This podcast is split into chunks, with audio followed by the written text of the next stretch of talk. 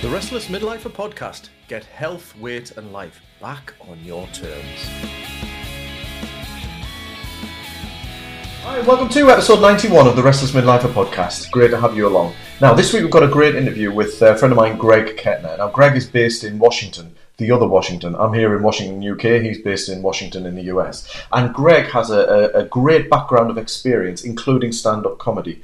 And he is now the founder of Work Happy, in which he works with organisations and companies to help them develop a happier workforce culture with a view to improving not just the outcomes for work, but better well-being, better mental health, and just to to create the, the, a, a, culture where we support each other, we're in it together.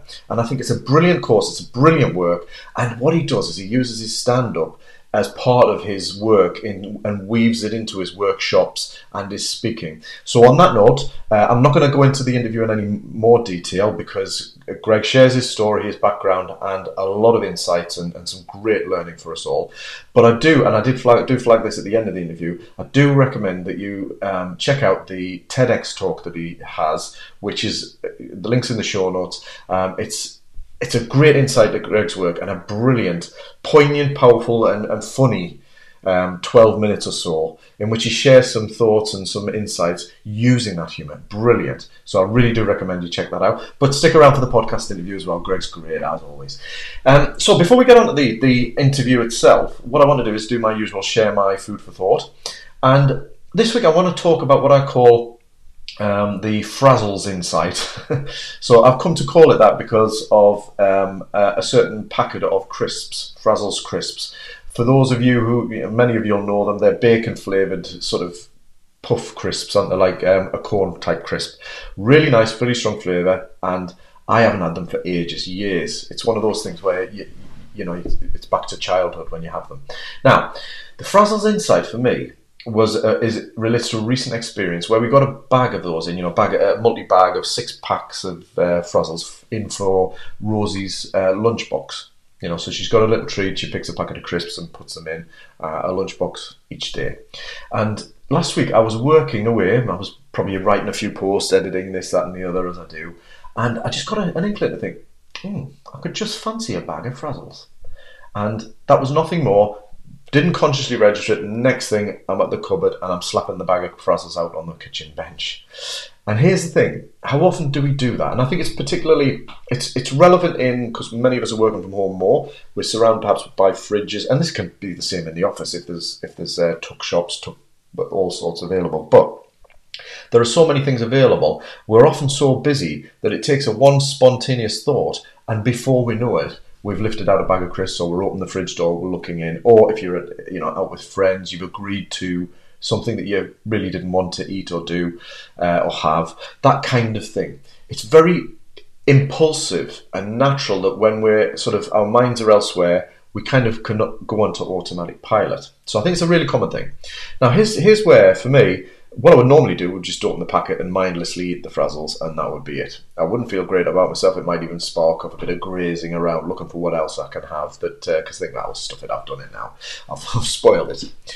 And that, that self talk, which I'm not going to talk about today, I've talked about self talk a, a lot in terms of not letting that one little thing spin you off into other things. But what I actually did was, and this was non non deliberate, but it sparked an insight that I think we can use with deliberation.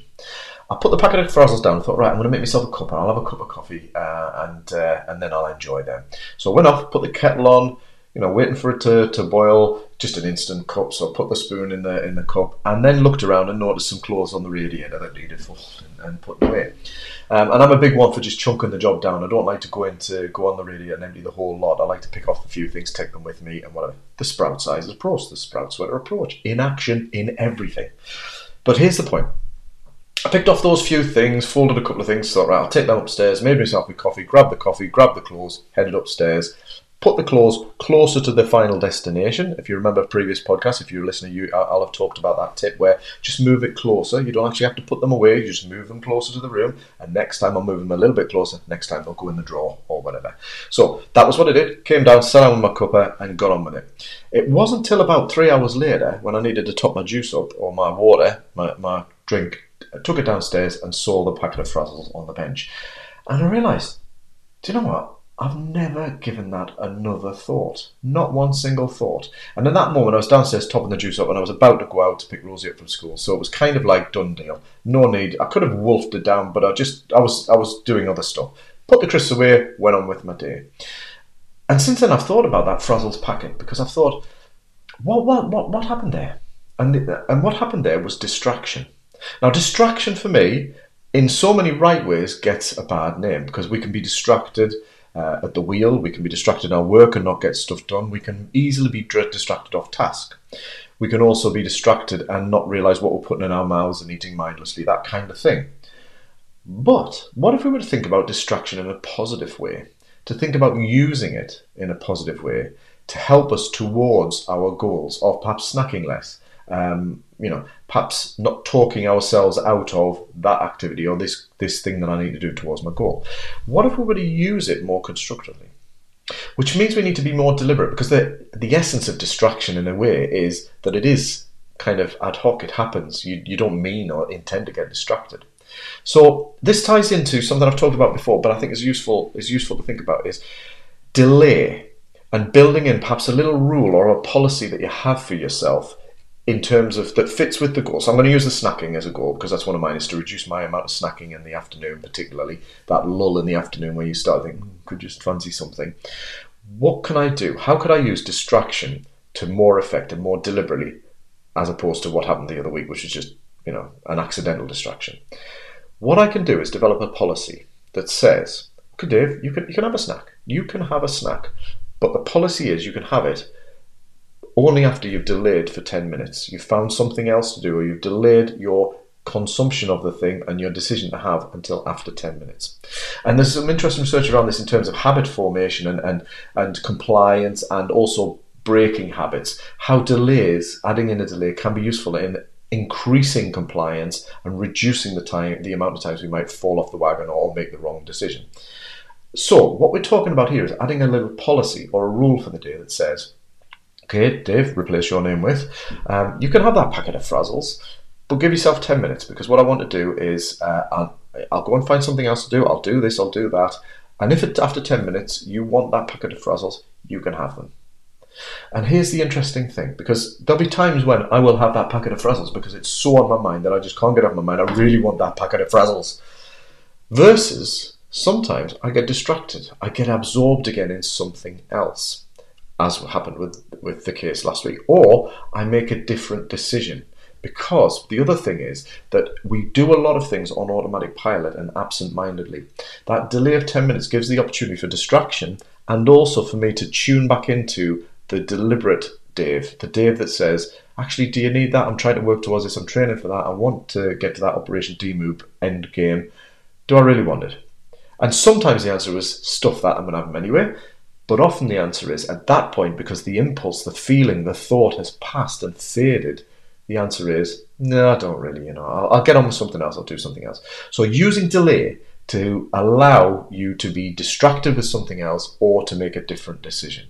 So think about that as to how you might use that in the particular goal that you have. I've used snacking as an example, um, but it can be used in all sorts of different contexts as well. It might be, you know, out, out to the pub with friends uh, where you fully intend to use willpower to, to, to uh, have that one drink or that no drink, etc., etc. You can use these as opportunities for that or to do something different.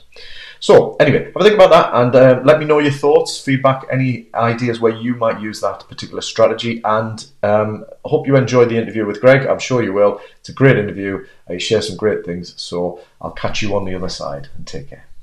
Hi there, Greg. Well, it's great to have you along. I've been looking forward to this interview, this catch up. We've known each other for a while, but um, do you want to tell the audience a little bit about yourself, what you do, and what brought you to where you are now as well?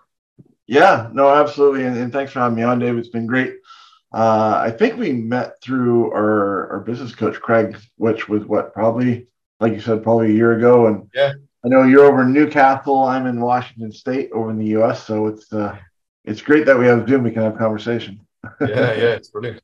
Yeah, yeah, we've been trying to schedule this a while, but obviously time differences and things like that going on. It's uh, yeah. be tricky, but it's good to have you here. So, I guess a good place to start is is what you do now, and then work back in terms of how you got to where you are, because I think it all ties in very much to what you're doing and why you're doing what you're doing. Yeah, no, for sure. So, I work with uh, leaders, organizations, and individuals on how to work happy.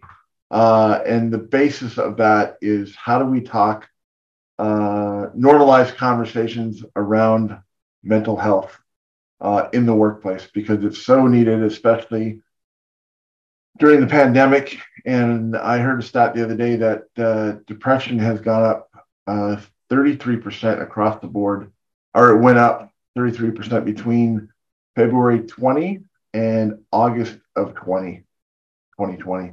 So within seven months, it went up a third, a third higher. More people are depressed just because it was COVID and you know people were getting laid off and, and being indoors and everything. And so I work with organizations. How do we work happy? And I have a training program on the nine steps how to work happy, uh, how to be happy yourself. And so I, I deliver that and, and help people work happy because when we are happy, when employees are happy, um, productivity goes up, re, uh, retention goes up, um, all these sorts of good things, and company revenue. So it, it's all beneficial. It's you know you know as well as I, Dave. It, it's simple things, right? It's it's doing stuff for yourself, taking care of yourself. That's what I do. Um, how I got here, uh, I went to college. I worked for Nike. I worked in the sports world for the National Hockey League and Major League of Soccer. And um, then I was in software and I was um, doing software. I, I just I wasn't fulfilled. I wasn't happy. I was making a lot of money, but uh, it wasn't there. And uh, then one night, uh, a couple of us uh, guys got out to a pub and had a few beers. And we were walking to another pub and we saw an open mic night, stand up comedy. And I've always been a big fan of stand up comedy back in the days with Robin Williams and uh, Norm Macdonald and Bill Cosby, all these guys. So I kind of grew up on on it. And I always thought, wow, that would be a fun job if I could ever do that. So we we uh, we walked into this pub and uh, the guys encouraged me to go up on stage, and uh, I did, and I felt such a rush. I went up and told some silly story, and I had you know all 15 people in the pub laughing, and so I went back and I just kept on doing it, and uh, so I started doing stand up. I'd been doing it for about four years, on and off. So at that time, the biggest crowd I had was 30 or 40 at a comedy club. I had a solid, you know, five, 10 minutes of fart and poop jokes. Um, I thought it was hilarious. I was average at best. Um, but a, a, big turning point in, in my career, and I'd done sales for 27 years. So love people, love connecting. And I found, uh, I don't know, uh, almost a safe space on the stage, which I know sounds weird to many people because um, death, taxes, and public speaking are the biggest fears people have. Um, and so I was working for a software company, SAP, one of the biggest ones in the world. And every year uh, we had an annual sales kickoff. So 4,000 people from North America. We go down to Las Vegas. We stay in the Bellagio Hotel. Imagine 4,000 employees, right? You, it's a huge convention.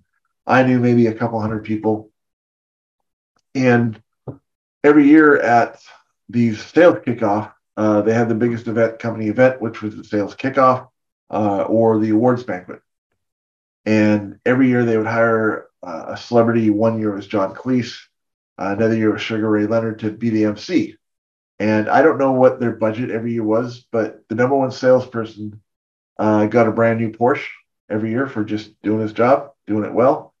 Um, and they would hire these guys to come in and MC, run the run the awards banquet. And that year, the house band was Lenny Kravitz. Um, so it's a pretty big deal. and uh, the, this one particular year, uh, the the comedian got up, and I don't know what had happened if he had had a bad start or if he was under the influence when he walked on stage. But he said something. He, he stumbled out of the gate, and as a comedian, when you're not getting the laughs, you kind of try and go with stuff that you know. Uh, but this was a corporate event. He'd been paid 30, 40 grand to do this. So it's very, very PG, very vanilla. You can't make fun of people's race or sex or income or, you know, all these kinds of things. So 10 minutes in, he said something so horrible about the first presenter as he walked off stage. The two of them got into a fight or not a fist fight, but a yelling match. He's like, "You call me what?" And I said, "Well, I called him like I see him." Um, and the next thing we know, the room is just dead silent. 4,000 people. We just started dinner. We're seven minutes into a three hour program. Uh, they cut the microphone. Uh, Lenny Kravitz started playing again, and the room was just, it was very, very awkward. Well, five minutes later, I was at the very back of the room uh, with a bunch of people I had not met yet. Uh, I mean, we all knew that we worked together, but we didn't know each other that well. Um, and over the PA system, uh, a voice said, Hey, we wanted to apologize for what just happened. We're extremely sorry. That was not our intent at all. Um, but wanted to let you know we're going to be restarting the whole program in its entirety in 15 minutes. So grab another drink, uh, continue with your meal. We're sorry, we'll start again. And then they finished off the announcement by asking if anyone knew where Greg Kettner was, which freaked me out, right? Because here I am in, in front of 4,000 people. Who knows who I am and why are they calling me? And I, I, I went back to last night in my head. I, I, I was like, how much did I drink? and who was I talking to? Totally thought I was going to get fired, right? Getting sent home early from Vegas. Um, and so I didn't say anything. I didn't, you know, I'm like, I'm not ready to leave. I, I want to stay the week. And so I didn't say anything. Nobody at the table knew who I was. And then five minutes later, they said, seriously, if anyone knows Greg Kettner's phone number or room number, or if he's at the craps table, like, we need to talk to him. And that's when my uh, former friend Trevor came running over from about four tables. He's like, dude, they want you to go do stand up comedy, man. You're the show. You're in Vegas. It's sold out. You're going to tell your jokes in front of 4,000 people. And so he totally outed me. So the whole table knew, and he's dragging me up there. And I started to freak out. I mean, I don't know if it was adrenaline or what, but I couldn't remember my name or any of the jokes that I told at a comedy club before. so we get backstage. I said, Hey, I'm Greg Kettner. How can I help? They said, Well, you saw what happened. I said, Yeah, I, I would hate to follow a guy like that. They said, That's what we need you to do we have no idea what we're doing. We don't have an MC anymore. So we need you to go do stand up comedy for 15 minutes uh, to entertain everybody, get everybody's mind off of what just happened. Uh, and I'm sitting here thinking, like, you, what? they go, yeah, we heard somebody said that you do stand up comedy. You're really funny. And I said, yeah, but I only have fart and poop jokes. They go, just be BPG. We don't care if there's a fart joke, but and they had no idea, right? That my biggest crowd was 30, 40 people at a pub in a pub. And so I thought, well, here's an opportunity. And I've always been in sales and, you know, always say yes and try and figure out what you're going to do on the back end to, to help. And I, I thought, you know what? Here I am. I'm in Las Vegas. I want to be a stand up comedian. You know, I was working mostly up until then for burgers and beers. And uh, so I said, yeah, sure, let, let's go. So they're wiring me up a lapel mic. Uh, I'm trying to think of anything funny to say. I remember standing backstage. I was hanging onto the railing for dear life. I was sweating. Uh, there's this massive royal. I don't know how big the stage was, but it just seemed like a football field to me. Uh, and so I'm ready, and uh, my my friend and mentor and VP Steve Lucas just you know tapped me and said, "Hey, you ready, Greg?" And I said, "Well, it's now or never." So he went out on stage and he said, "Hey, you know, again, sorry for what happened. Um, but lucky for us, we have one of our own salespeople who's a really, really, really funny comedian. To which I I turned around, I was like, "Well, who's following me?" yeah. So he brought me out there, and I stepped out on the stage, looked around, uh, found the middle of the stage, and I just looked at the audience and said, "Hey, everybody, I'm Greg Kettner, and I can't do any worse than the last guy." so right there, Dave, I had him laughing, and it was a standing ovation, right? Because some dude from the crowd got up and was going to do stand-up comedy. Yeah. So I, you know, I just started telling stuff that had happened that week. I said, you know, I I, I blew my whole commission, my last commission check on a on a t-shirt um, yesterday.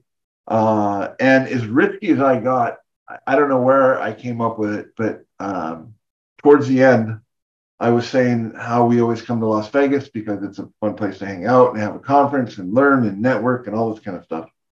And I said they always, we always come to Vegas because the, the slogan is what happens in Vegas stays in Vegas. I said that's not necessarily true because I was here six months ago with the boys and it still hurts when I pee. right? So that's as that's as raunchy as I got. Right. Um, so I on the on the stage they had a clock and it was at 13 minutes. I had two more minutes to go. I didn't have anything else to say.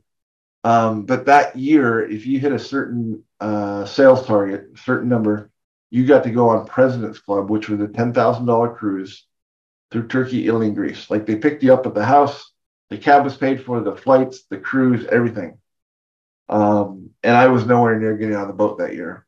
Right. And so I thought to myself, I have a captive audience. I'm in sales. I might as well ask. What's the worst that can happen? They can say no. So I apologized in front of 4,000 people saying, Hey, I didn't hit my number. I apologized to my manager and my team. And uh, I said, But I'm kind of helping out the company right now. Is there any way I can get on the boat? and I shut up, and that was it. And about, it seemed like forever, but it, was probably 30 sec- seconds later. Uh, a gentleman from the front table stood up, came to the stage. I leaned over. He goes, Hey, Kit, you're on the boat. And so I went, I had a microphone on. I'm like, really? I'm on the boat. I made it. So I'm like, I made club, right? So for the fourth out. So I get another standing ovation. And then I lean back down. I'm like, who are you, man? He's like, my name is Jacques. I'm president of SAP. so uh, I, uh, you know, I, I did 15 minutes of stand up in Vegas. I got a $10,000 trip, which is what, 40 grand an hour. Um, and then three weeks later, I was back in the pubs, you know, doing stand up comedy for a burger and a beer. So, but just that feeling that I had on stage, and you know, it, it was weird because I walked off stage and now everybody wanted to be my friend. Right. So it, it was just a really weird feeling, and, and it got to the point where I'm like, I just I just want to go to my room. I want to get out of here. So two of my buddies like, all right, let's get out of here, and uh, we went up to the room and just had a couple beers and and chilled out and stuff. But it was that night that I thought, you know what, there might be an opportunity to to help other people laugh and and and to work happy. So I spent the next six years doing stand-up comedy on the road. I got to work with guys like Robin Williams and Norm Macdonald and Gilbert Gottfried and tour and do a bunch of stuff. But it didn't it didn't pay a lot of money, right? I mean, I joked that I, you know, I would say last year I made close to six figures doing stand-up comedy. Uh, I just don't tell people that you know five is close to six. you know, so uh, you're working you know 100 bucks, 200 bucks a night.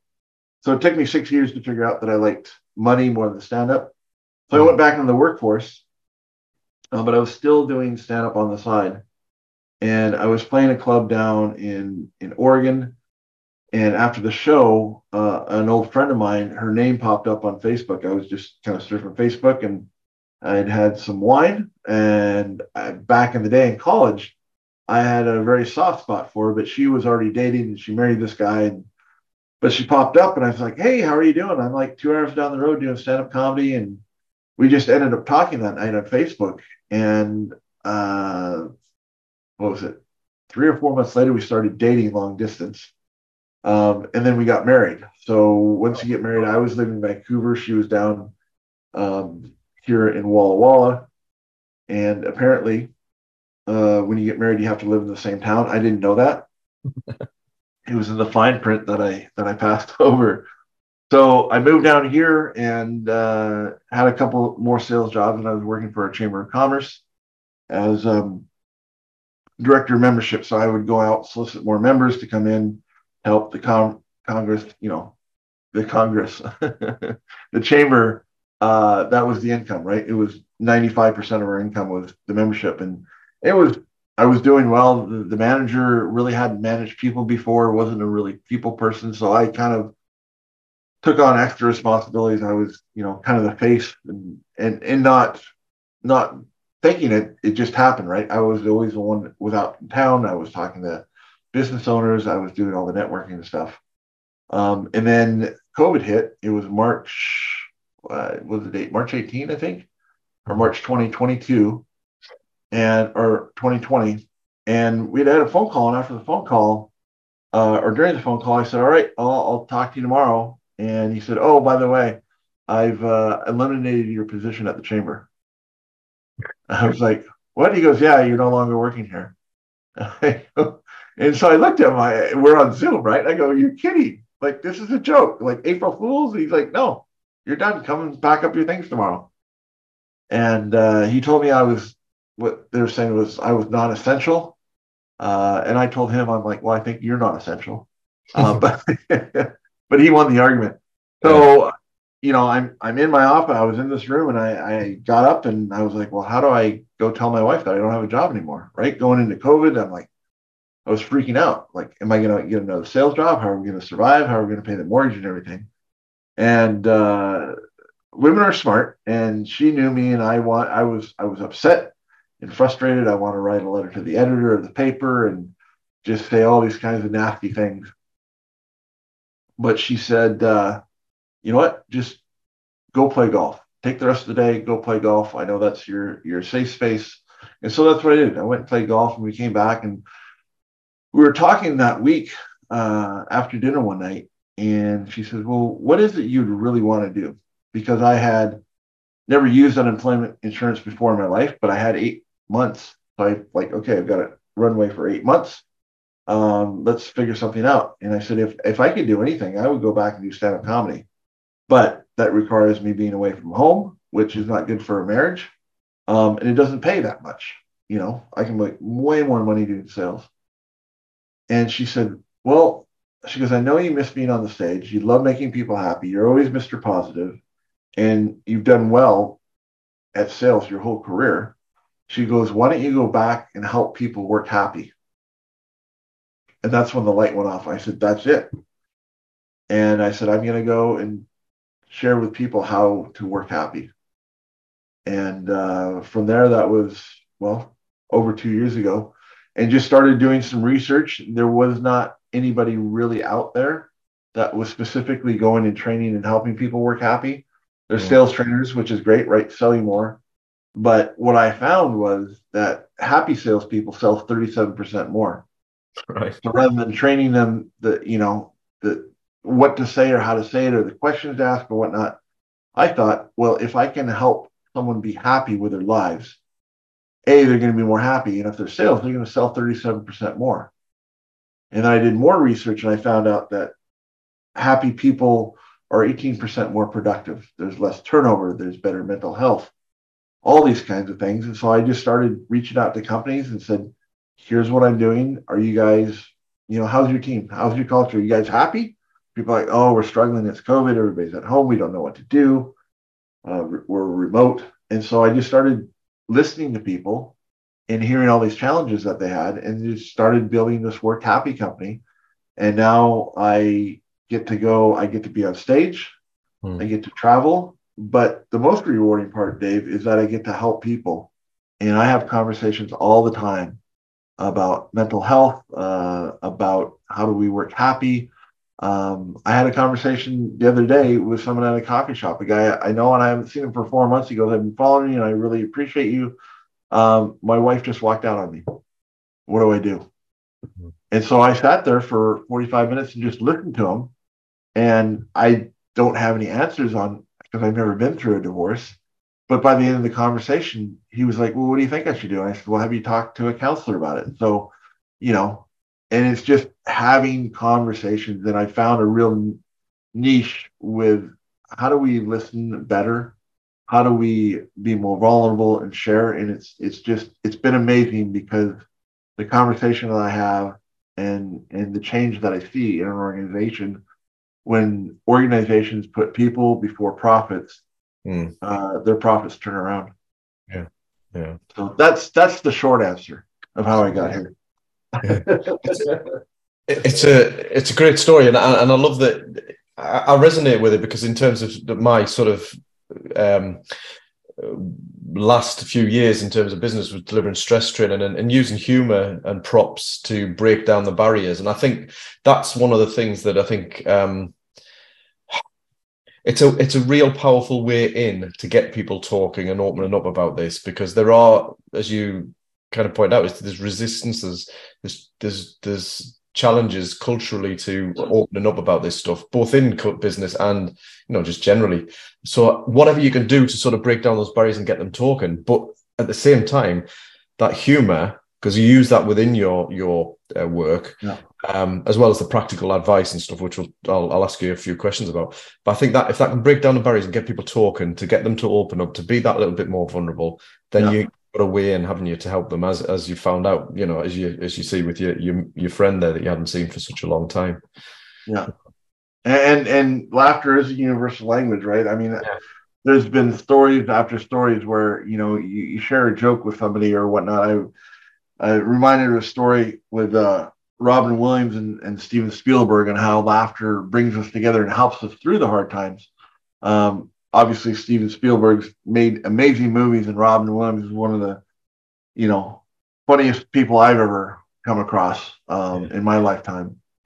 And they, back in the day, they did a movie together, uh, Hook, uh, Captain Hook, right? So Robin was the actor and Steven was the producer uh, a couple years later, Steven Spielberg was working on uh, Schindler's List, which, if you haven't seen it, uh, you've been living under a rock. But it's about the Holocaust, right? So a very heavy subject, um, a lot of stress, a lot of you know. I, I just would imagine working on the show, producing, having to learn all about it, and then act it out and make sure it's a great film would be really heavy on anybody, right? Whether you're the producer or the actor. Um, and because Robin and Steven had a relationship, Steven called him up. He said, Man, I'm just, I'm really struggling. It's a heavy subject matter. He goes, uh, I need your help. What should I do? And Robin goes, Well, why don't I just make you laugh? So for 15 minutes, Robin Williams on a phone did stand up comedy for Steven Spielberg, a one man show talking to Steven Spielberg and then uh, Steven had this big laugh, and Robin's like, "All right, I'll see you tomorrow," and hung up. and he, he called him throughout, you know, the making of Schindler's List. And he would call, and as soon as he got Steven Spielberg to a place where he was laughing, he'd hang up and call him the next day. And Spielberg said if, if it wasn't for that, he doesn't know if the movie would have been made or finished, right? Because it went from Robin telling Spielberg jokes and making him laugh. And then Spielberg's like, well, maybe he can call and talk to the whole cast. And then the cast would watch stand up comedy after filming or before filming, right? To get them in the right frame of mind. So when when we laugh, it releases those endorphins. Mm-hmm. It makes us happier and it lifts our spirits. It reduces stress. It's good for our heart. It's good for our blood pressure. Uh, so there's you know many many good positive things from laughter. Yeah, yeah, and I think that this is you know, you talk about the last couple of years. I think at any time it's really important. But if you talk about where a lot of people are uh, and organizations are with the pressure from um, COVID and post COVID and, and all the fallout from that, that yeah. um, it, it, certainly feels like there's there's precious little or there's less laughter about, you know, or less inclination to do it. And I think uh, to to find to laugh, particularly in the workplace, and and for me, working with midlifers, um, they're, yeah. they're people who potentially are carrying a, a, fair bit of responsibility both in and out of work, you know, and um, that they're spending a lot of time at work is it's important to find find that time, find those moments. You know, as a former police officer, I know how important humor was as a coping mechanism. Never mind anything else, to bond with your your your your teammates and that kind of thing. So really powerful. So in terms of it, what what um in terms of your approach with the work happy side of things, what what do you do suggest or how do you work with your clients in terms of that? What what are the takeaways really? I guess for for if there's listeners who are thinking, you know, my workplace is the most happy place. I'm not I'm not that fulfilled. I'm not enjoying it as well. We're not getting on as well. What's some good advice? Well, I I think the first advice or, or the first nugget would be just to realize where you are at, and if you're not happy um, how how do you become happier? Uh, I've always been a, a happy-go-lucky guy, uh, so I've never gone through severe anxiety or depression or anything like that. But I have days, especially during COVID, right, with overwhelm or fog, and you're just like, ah, not another day. And you know, so I I and I preach this all the time. I start off your day with laughter, right? What makes you laugh? What makes you laugh? Might be different than what makes me laugh, but take five minutes and have a good laugh, right? Or if uh, a client phone call goes sideways, you know, pull up, pull up Brian Regan on on YouTube, right? Have a good laugh. Um, but there's so many things that we can do to lower that stress and to be happy. Uh, one is laughter. Another one, as silly as it sounds, is breathing, right? If we do proper breathing as humans, because we're at the point, at least I'm at the point until I started researching this. I never even thought about breathing, right? It's just you automatically do it. You don't think about your breathing until we're talking about it now. Yeah. But there's various different techniques. There's box breathing, um, and it really triggers the hippocampus in our nervous system. Again, it reduces blood pressure.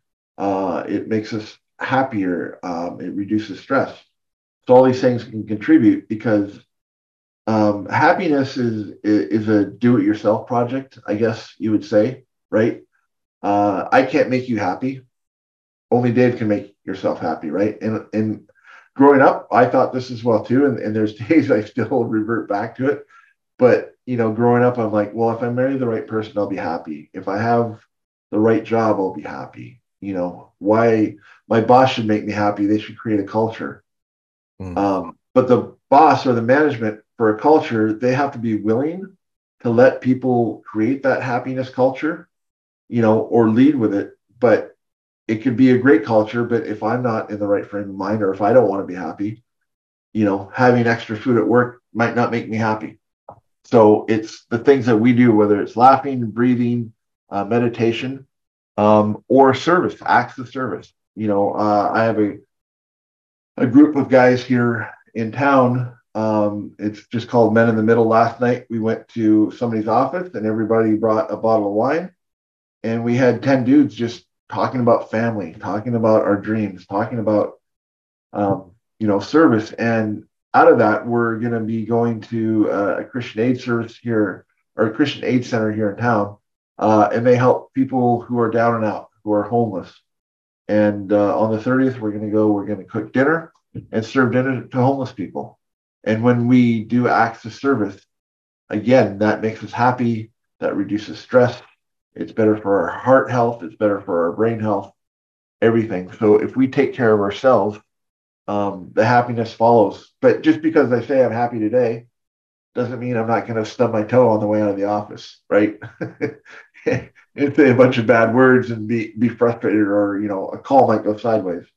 So it's up to us to be happy, but it's just small things, you know. And and what the Work Happy program does is take people from stress uh, to self care, uh, from a sense of loneliness, which we've all gone through, especially the last to sense of community again. And then the third part is how do we work on our brain health? How do we take care of our minds so that we can function as optimal as we can? Mm-hmm. Yeah, there's a lot there. I mean, I, I guess the loneliness one is worth really worth underscoring, isn't it? Because particularly over the last couple of years, um, uh, that the importance of connection and reconnecting. Um. So uh, I'll come back to the brain health shortly, actually. But any thoughts on the loneliness side? Because it, it's something that you cover in your work. Yeah. yeah. No, absolutely. Um, get get back to to to one-on-one calls. I mean, I know we're we're across the world, so this is the best we can do right now. But you know, in your own community or even at your own job, go for a coffee instead of texting somebody. Mm-hmm. Uh, have a conversation. Give somebody a hug. I mean, I don't I don't know about you, but with coming out of the pandemic, man, when you didn't have to wear a mask or be six feet apart, every time I would see somebody, I'm like, bring it in, man. Let's let's hug it out, right? Mm. It felt so good. So just reconnecting, and I've found um, in my business and talking to people, rather than sending a ton of emails or a ton of Zooms, I'll pick up the phone, right, and and have a phone conversation. And it's again, it's not uh, the one to one or the face to face, but just reaching out because a lot of people are like, oh, well, I don't know, I don't want to bother people and this or that. But I mean, I remember growing up when we didn't have cell phones mm. and we would go over to, you know, we used to go over to our neighbor's house and just knock on their door and say, hey, how are things going? We go out yeah. and play or watch TV together or, or whatnot, but we don't do that anymore. I, I think these things as much as, well, can't see it here, but my phone, the yeah. smartphone I, I don't know if they've helped us more or hurt us more. Mm-hmm. Right? We're all everything's so instant. Um, the news, who knows what's right, what's wrong. But mm-hmm. If we can get out and have conversations and you know go out to pub and have pints with people, or maybe it's church that you're into, right? find that group of people that you can get out there, have conversation, be human again instead of living on our phones. Yeah, absolutely. I, I, I, I think you're right. We, we've got out of the habit of it, and even now, when I run sessions, it's it's interesting how many nods you get when you say, "Have we fallen out of the habit of actually just getting out with friends and stuff?" And there's a lot of people nodding, but you know, perhaps that social life that was planned, regular routine beforehand, has just yeah. fallen in by the wayside, and we're struggling to get it back. So I think yeah. actually recognizing that and making a concerted effort to to to get them in, the you know, the the beers with the mates that you know needs to happen more frequently for than than it probably did has done for a long yeah. time. No, Hugging sure. somebody, catching up with a coffee, speaking to a neighbour. Um, yeah, I absolutely agree. I think, and there's no replacement for in person. Yeah. You know, for, where we'd be without the technology over the last couple of years, yeah, it's been a bit of a godsend because of what's happened, I guess, although it's brought with it other issues. Um, but you cannot replace just in-person human contact. yeah, it, it, it's so great now that I, you know, when I go out, I can speak to people again. Right. I'm on a stage, and afterwards we can have conversations in the hallway. You know, about happiness, mm-hmm. about brain health. How do we take care of ourselves? All those kind of things. But there's other stuff that we can do. You know, one of them is is gratitude, and I started doing this during the during COVID I was listening to a podcast and the guy was saying every morning when you wake up, write three things that down that you're grateful for, which I did, which made me feel great. But after three or four weeks, it was like the same six things. Mm-hmm. Thankful for my family. I'm thankful for food, my shelter, whatever. And then I thought, well, why don't I why don't I send a gratitude text? And it's been phenomenal. And I get so many comments and people will send these. And every time I speak, um, towards the beginning, I said, you know, now it's time to bring out your phones and turn them on. And people are like, what? I'm like, I know. Five minutes, we're going to be on our phone. And, and I walk them through a gratitude text. And it's simple. It's just finding someone in your phone that you may not have talked to recently or, or shown gratitude, whether it's your kid, uh, a spouse, uh, a friend, a colleague, or whatnot. And I did this. Uh, it was a Monday morning, and I sent a text to my brother because when I was in college, I went and taught English as a second language uh, South Pacific uh, on an island that was very remote. We got mail. Was it? I think it was once a month that we that mail came in on a ship. Um, we didn't find out that Michael Jordan had retired until like six months after he retired. I mean, that's how remote it was. Um, and my brother had always been a bookworm. I was more of you know uh, the sports column, the scores. Um, but I was so bored. I sent him a, a, letter and said, "Hey man, if you could, can you send me some books that you like?" And he sent me a box. There must have been eight or ten. There was John Grisham and Tom Clancy books that he liked. And so I got these and I just devoured them. And then everybody on the island like, "Oh yeah, can I read this?"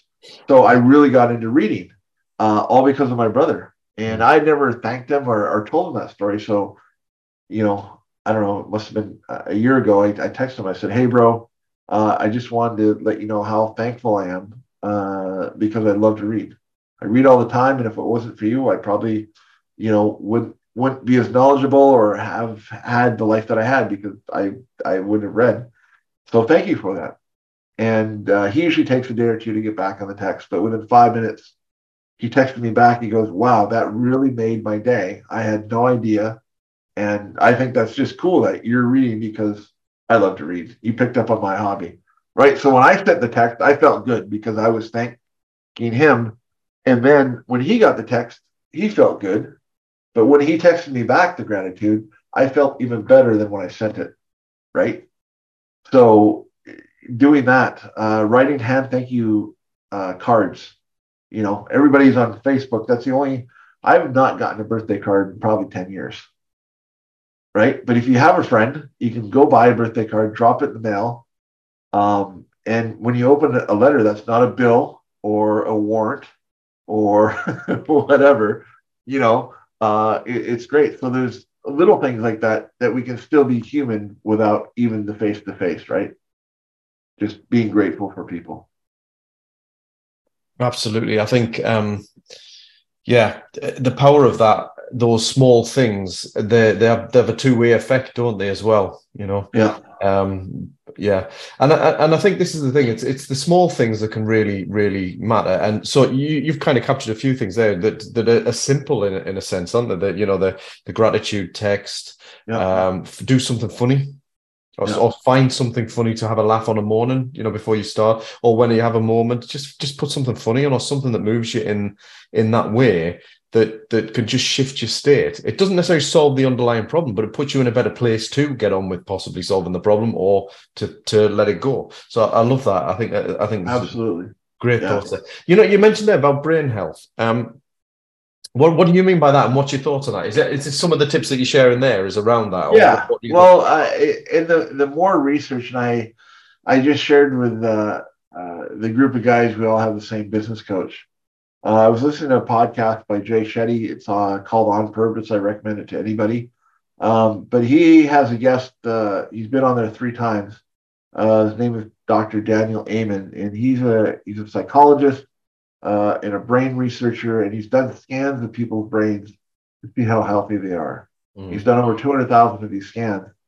And in this podcast, he was talking about we shouldn't be calling it mental illness or mental health we should be calling it brain health because our our minds are, are what we think and, and, and what we do in life, but it's our brain that controls our thoughts and controls our minds. And he was saying you can look at a prisoner's brain and they're severely damaged, someone who's committed murder a long time criminal, right? Their brains are completely damaged, uh, whether it's from drugs, alcohol, uh, diet, uh, or the biggest one is trauma, right? Either early heard trauma or stuff that they've gone through. And he, his thing is like, let's get healthy brains. And if we say brain health instead of mental health, it's it, it accentuates the positive instead of the negative, mm. right? Because if I have, if I'm not doing well with anxiety, um, it's it might not be my fault, right? And there's still that stigma like oh, I have extreme anxiety, I can't leave the house. Why is that? Well, they've scanned these brains and they found that people with anxiety don't have a healthy brain. And there's ways that we can retrain them uh, through therapy, through diet, through sleep, um, all these good things. Less alcohol, no drugs um, can really, really help the brain. So that really resonated with me. You know, words do matter. Um, and if we say brain health versus mental illness or mental health, um, and I talk a lot about you know suicide as well too, and and it still it bugs me, um, but I don't fault people because before four or five years ago, I would say terms like committed suicide, which right, criminals commit crimes. People take their lives, or they you know they died by suicide, and so I try and teach that as well too. Right, let's change the vernacular, the words that we're using, so they're more positive and so people feel it's okay to talk about suicide um, you know show empathy ask questions because we need to let's have a conversation about suicide before suicide versus after suicide mm-hmm. and i hear it over and over again well they were the last person i would have thought but yes but if you would have had a conversation about your brain health and your anxiety or what's leading up to the suicide that conversation or therapy or medication, whatever works best for that person. You know, we can save lives by by simply having a conversation and and showing compassion and showing love for one another. Yeah. Yeah, absolutely, and, and it's a subject close to my heart as well. Um, but I'm I'm very much on board with the the, the vernacular, the, the language we use around the the whole area of so-called yeah. mental health. But I love that idea of thinking about it in terms of brain health, because even even saying mental health versus brain health gives you a different feel, doesn't it? Yeah. You know, we all have mental health as a, a common phrase that's used now, which is very true. Yeah. But still, the phrase mental health brings a negative connotation to it versus brain health, which totally neutralizes that.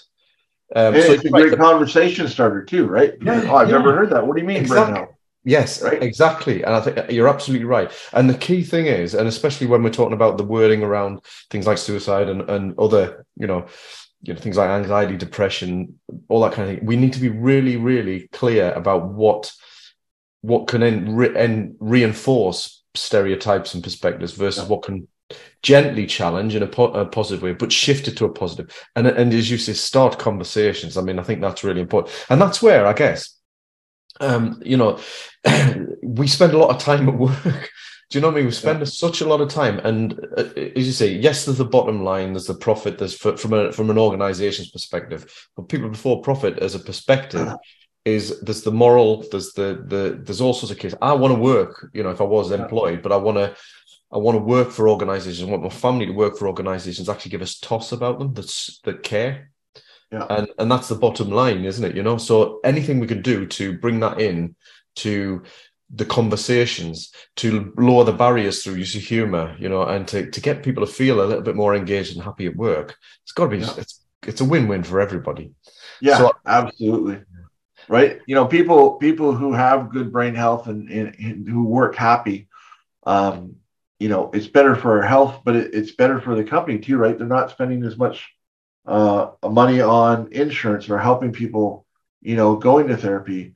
Um, but the other thing is too, when I when I talk to organizations, it, obviously it's a, a leadership down, but if we can have these conversations so that leadership knows about brain health and how to talk about it, and I have people all the time, well, how do you start a conversation around it? And mm. for what I'm doing, guys that I check in on or people I check in, I just simply ask, how's your headspace?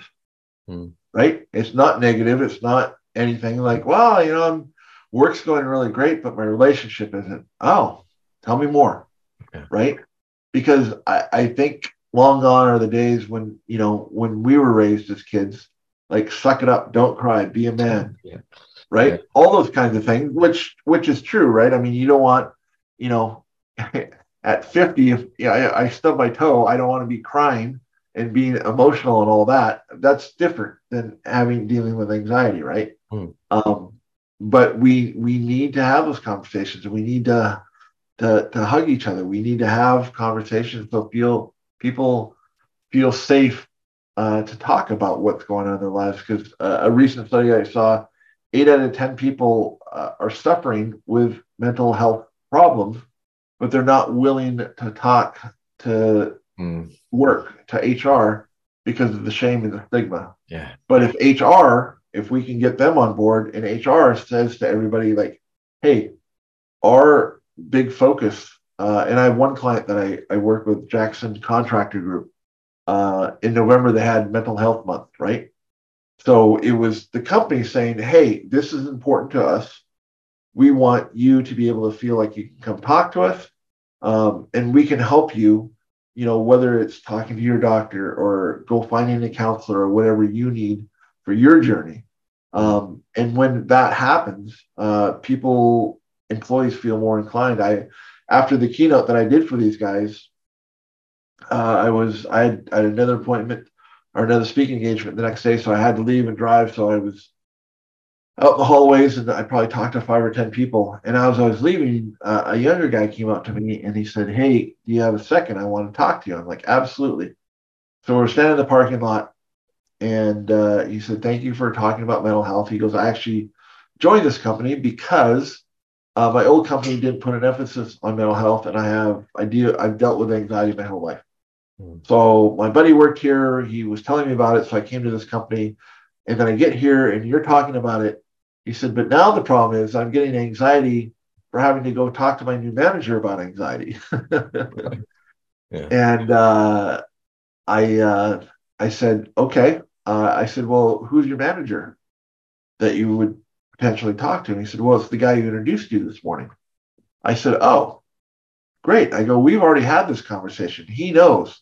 He's on side. That's partly why he brought me in, right? To talk to everybody uh, to normalize that conversation so you guys can even have more conversations. Like, yeah, but I'm, I don't know what to do. How do I do it? I said, well, you know, whatever you feel comfortable, either call them or send them a quick text and say, hey, uh, I said, put the blame on me. I said, ah, hey, man, I just, I want to talk with you. Can we go get coffee? I have some questions about what Greg, you know, said this morning. Uh, and I heard back from, oh, probably four or five days later and said, you know what? We went for coffee we had a whole conversation about mental health and anxiety, and things are great. He's going to help me work through this, mm-hmm. what I need to do. And, you know, driving driving eight hours there and eight hours back was well worth it for that one conversation that I had with a guy, right? Because I think a lot of us were just like, oh, I don't want to bother people, or what are they going to think of me? Am I going to not get promoted? Mm-hmm. You know, we we we don't get anxiety. It's not our fault that we get it, mm-hmm. right? Mm-hmm. It happens. It's like cancer. You can't blame yourself for getting cancer. Well, I mean, unless you smoke like a chimney, uh, you know. But I mean, stuff happens to us, and and it's been so helpful for me and my family and my journey and everybody I talk to. Let's talk more about it. Let's be open. Let's be empathetic because we're better together. Yeah. So that those those are the things that I I get really excited. Yeah. Are the conversations after I have a talk or after I have a training yeah. where people have these breakthroughs and you know yeah. I can talk to anybody. I can talk to you about my mental health. Yeah. You know, I can ask you, right? Yeah. And, and the other thing is too, you know, uh, a lot of people are still like, oh, I don't want to talk about it. So you're like, hey, how are things going? And your buddy goes, huh, good. Just ask it to him again and go, no, how are things really going? I have time to talk. Let's mm. shoot the shit. Right. And that right there, let him know that you have time to talk and you're willing to talk will drop that wall and you can have a conversation. And I'm I'm not a counselor, I'm not a doctor. But once we have that conversation, I can bring up, I'm like, yeah, I go to a counselor. I talk to my doctor. I have ADHD, right? So I talk to my doctor about that, and I've got a prescription for that. But you know, I talk to my counselor, whether it's you know business or my family or my friends, and when you share what you're doing for your brain health, then the other person like, well, if Greg can do it, I can do it. Yeah. Yeah. So Absolutely, and I think this is this is the this is the great thing, isn't it? It's having more of these conversations and just finding different ways to break to bring down the barriers to get yeah. people talking. Which is what why you know, I mean, we've had some great conversations and and um and what have you. But you know, I, I love your approach and your work, which brings me to because I'm conscious of time, and I, and I think we've covered loads there. Um, but yeah. one thing I did want to flag up for for listeners in particular was one one uh, uh particular resource that that fell out of you talking at the TEDx in Spokane, is it? Is, is that pronounced yeah. right? Yeah, Spokane. Um, yeah.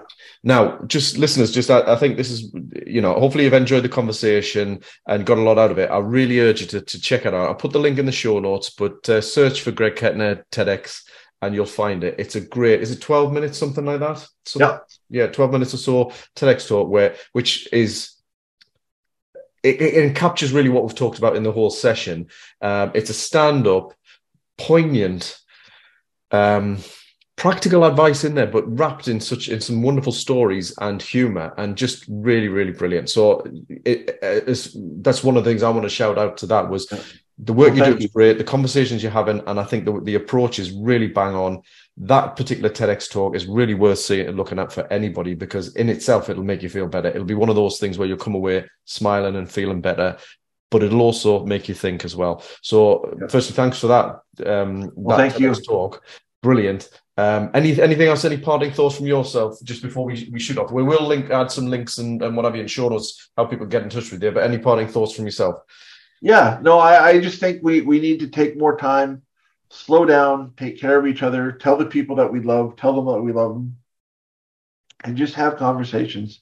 Mm. I check in on my wife. I check in on my daughter. How you know how's your headspace, right? Because my wife has different stresses than my daughter has, which are different stresses than I have, right? They're they're female, I'm male. I work alone. My wife is at uh, you know at the bank with with uh, people around, uh, and I'm uh, and Rachel's at school with all her friends, which is funny because I'm the guy that's the extrovert and I work by myself, and then my wife and daughter who are introverts work with people.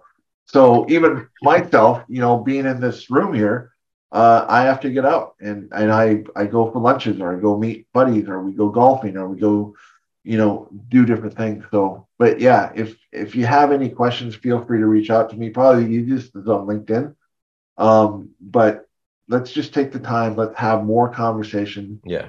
Let's be more empathetic and let's tell the people we love that we love them because we don't do that enough. Yeah.